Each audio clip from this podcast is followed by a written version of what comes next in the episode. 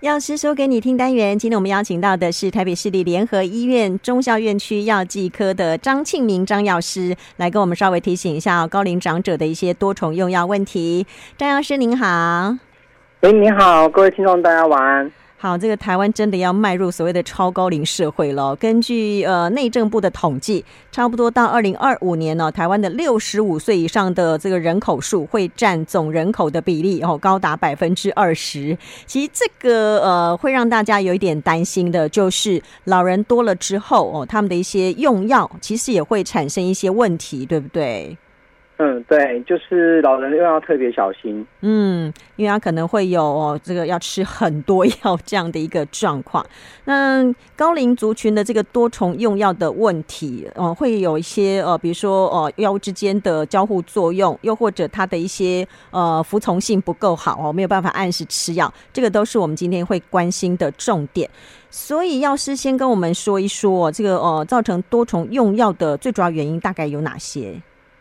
嗯，造成多重的那个用药，主要原因就是因为现在老人家他可能就是会有很会有两种到三种以上的慢性疾病，所以他这样用药可能为了治疗就会有需要用到八到九种的药物，然后就会造成多重用药的问题产生。嗯，然后也有可能比例很高吗？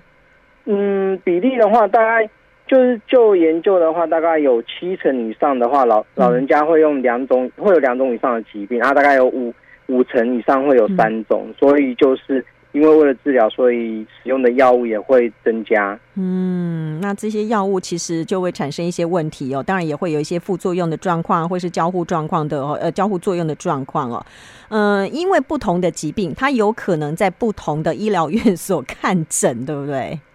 对，所以有可能因为这样，就是因为医师不知道他有用用的什么药，然后或者说有看不同科别。的资讯不明不清楚，所以可能会医生会开到相同作用或相同作用的的类似的药物。嗯，其实这个也会造成等于药品的一些呃浪费哦。哦，不只是对造病人造成一些哦这个问题，其实哦这个药品浪费，我觉得也是另外一个可以讨论的问题哦。好，那呃，因为可能我们现在在台湾还是有一些迷思，就说哦，我的什么什么看什么病，我要到哪一家医院哦，那个医生比较有名，所以大家就会到各个不同各个的医疗院所去看诊哦，就会产生刚刚这样的一个问题哦。嗯，药师这边有没有什么样的建议？比如说，我们尽量在同一个地方看看医生嘛？对，就是会比较建议，假如说如果您有不同的科别需要看的话，建议在同一家医疗院所看。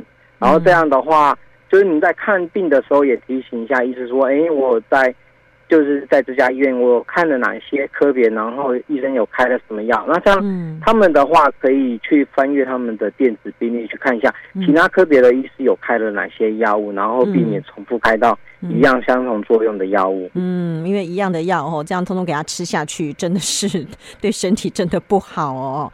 那多重用药的影响呢，大概会有哪一些？嗯，如果首先就是可能，如果就是。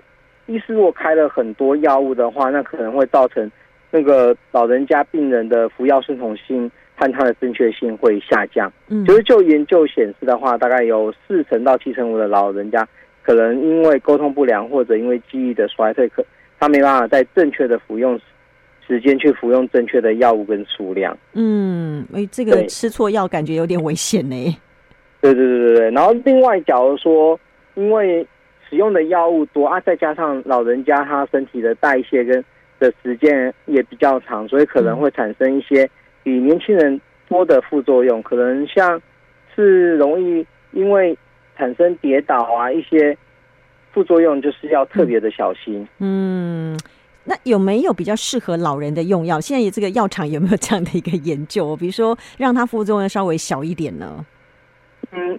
一般老人家在服用药物的话，就是会有有些药物会需要依照他的肝功能跟肾功能去做他药物剂量的的下修调整。对，嗯、所以就是在服用的时候，医师也会考量说，如果就是你在同一家医疗院所，嗯，开药做检查的话，医师也会看看他的检验数值，去做他药物的药量的去做调整，这样。嗯，其实哦，有一些呃副作用哦，一些交互作用哦，万一造成老人家什么呃眩晕啊、跌倒啊，其实都是很可怕的事情。因为跌倒其实是造成高龄长者呃包括失能很重要的原因之一，对不对？对，因为老人家他如果跌倒受伤之后，他他首先的康复时间就会比正常年轻人来的长，然后再加上他可能如果长久卧床如果不动的话，他可能一些那个肌肉可能会就是流失到萎缩，可能也会影响到他后续的那个行动能力。嗯，所以特别如果在服用一些呃。镇静安眠药啊，甚至是抗组织胺呐、啊，哦，这个类似这样药物的时候，可能要提醒家里面的长辈哦，就是呃，如果吃完呃有有可能造成你眩晕或跌倒的这种药物的话，其实吃完药就应该好好稍微休息一下，对不对？对。然后此外，假如说有用老人家如果用一些像降血糖的药啊，嗯、也要提醒老人家一些可能低血糖的症状。哦。然后如果有一些服用。止痛药或者抗凝血药物的话，因为它们会影响到我们凝血时间的长短，所以也可能会造成肠胃出血啊、淤青等副作用，也都要提醒老人家注意。嗯，其实低血糖比高血糖更危险，因为它会陷入昏迷的状态。那如果没有人发现的话，那就糟糕了，对不对？对，就会比较危险。嗯。好，那有没有什么办法哦，是可以让这个长辈哦，在这个不管是服用的一些服药的一些顺从性或正确性，可以来提升的？哦，就会建议说，就是要就是有几个重点哦，就是我们简称的五点。嗯、第一个就是我们要做身体的主人，就是我们不要乱买来路不明的药物，嗯、包括一些可能就是人家口耳宣传的药啊，哦，或者说哎有一些广告哦，就是如果。就是比较夸大不实的广告，我们也要特别留意跟小心。会建议，假如说我们有什么身体症状，还是要经由医师去做诊断治疗，嗯，然后开立的药物会比较安全。嗯，而且也不要这个把自己的药药拿给别人吃哦。我这个吃的很有效，你也来吃一下，我们症状差不多。哦，我这个不行。对啊，对对对。然后再来的话，就是建议，就是我们要清楚表达自己的身体状况。假如说，哎，我们有去就诊看医生的时候，要跟医生说明。哪边不舒服啊？然后你是不是有特别的过敏体质？然后甚至过去生过什么病？然后目前正在用哪些药品？然后如果针对于女性的话，如果有在怀孕或者正在准备要哺乳的话，也要提醒医师，会要避免开立一些。不能使用的药物。嗯，对，这个很重要哦。这个你预你预计你可能很想要怀孕，或是已经在怀孕，或是在哺乳哦。这个呃状况都一定要跟医生讲清楚、说明白，因为那个药用起来是完全不一样哦。医生可以选择比较安全的药，因为我记得那个呃，就是他药品是有分级的，对不对？对对，药品有分级，所以就是要跟医师。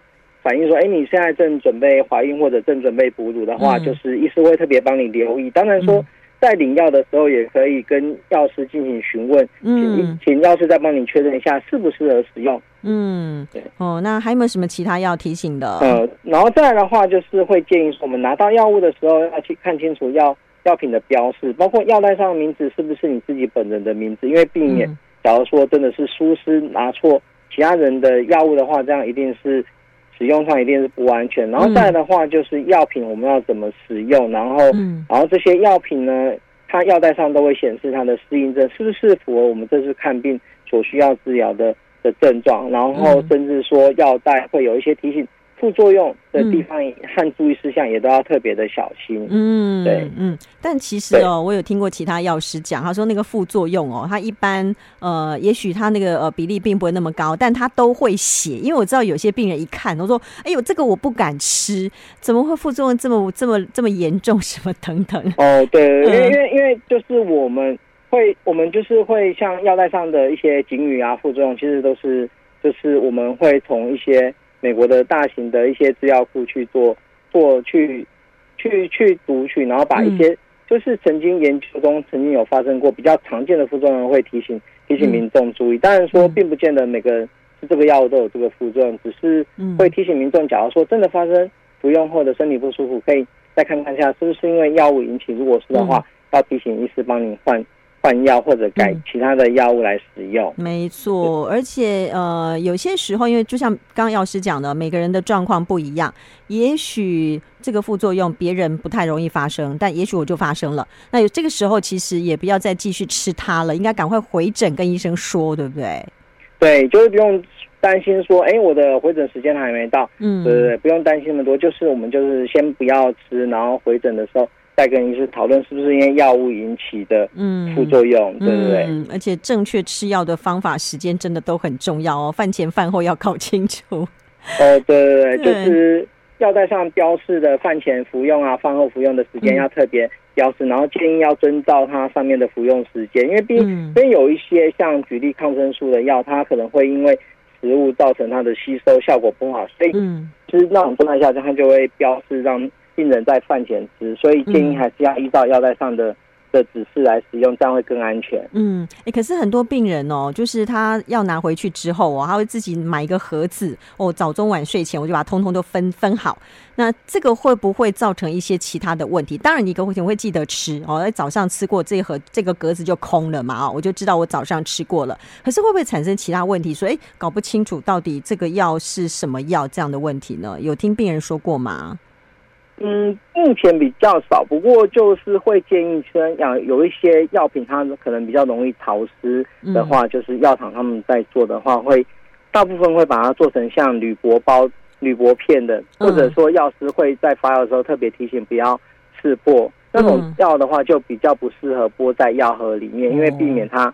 潮湿，因为毕竟台湾的空气其实也算蛮潮湿的。对，对对对，哦、对。然后甚至不要一次播到一个月，可能我们就一个礼拜，请家人帮你整理一个礼拜的量，嗯、然后就按照时间来使用，嗯、这样会更安全。没错哦，其实那个放一格一格真的还蛮好的。这一格空了，我就知道我早餐已经早上那个药已经吃过了，就不会再重复吃，然后也不会忘记吃，对不对？对对对对，就曾经有学会，他们其实有就是有。在推广建议，就是老人家可以用这种方式去记录自己的时间，哪一餐是不是有正确服用到药物。嗯，没错。好，那时间也差不多了，最后最后，药师还有什么要提醒的吗？哦，就是最后的话，就是提醒提醒各位听众，就假如说你真的对药物有任何的疑虑的话，都建议就是回诊的时候跟医师、药师讨论，或者说像我们药袋上都会有一些医院的联络电话，然后你可以。找药药局的咨询电话去跟跟药师做咨询，或者说家里附近的社区药局的药师也会很乐意提供你们的用药咨询。如果有需要的话，也都可以跟药师讨论。好，那今天就谢谢张庆明张药师，谢谢您。